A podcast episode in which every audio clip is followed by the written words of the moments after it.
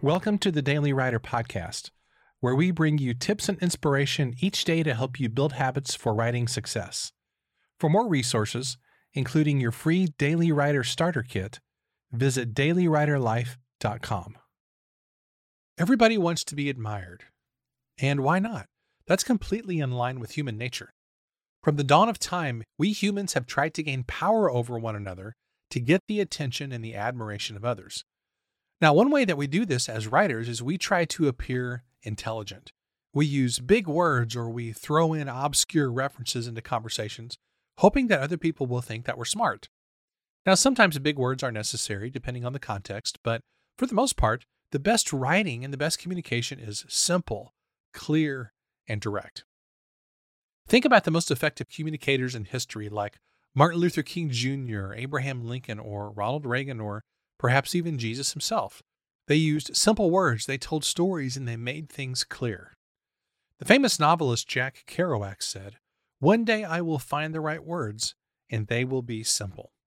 Indeed, the right words are almost always simple rather than complex. Now, there's nothing wrong with wanting other people to admire you for your knowledge, but isn't it so much better to have people read your writing and not only read it, but understand it?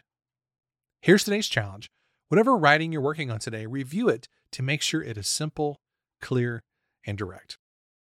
One of the very best ways to do that, in fact, is to have the help of an editor. That's why I am a huge fan of my good friend Karen Hunsanger, who is also known as the Word Wizard, because she is a world class editor that can help you craft the highest quality book possible. You know, a great editor doesn't just correct spelling and grammar, they also correct things like wordiness, shifts in tone, overuse of particular words, and they also enhance transitions, clarity, and accuracy. And they also make sure your writing is simple, clear, and direct, as we've been talking about here in this episode. I've worked with Karen a lot of different times on a lot of different projects, and trust me, she is your secret weapon for creating an amazing book.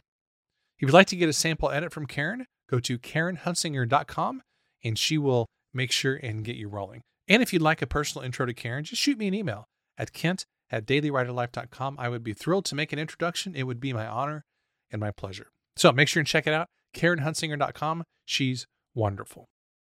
All right, my friend, as always, thanks for listening, and I'll see you next time.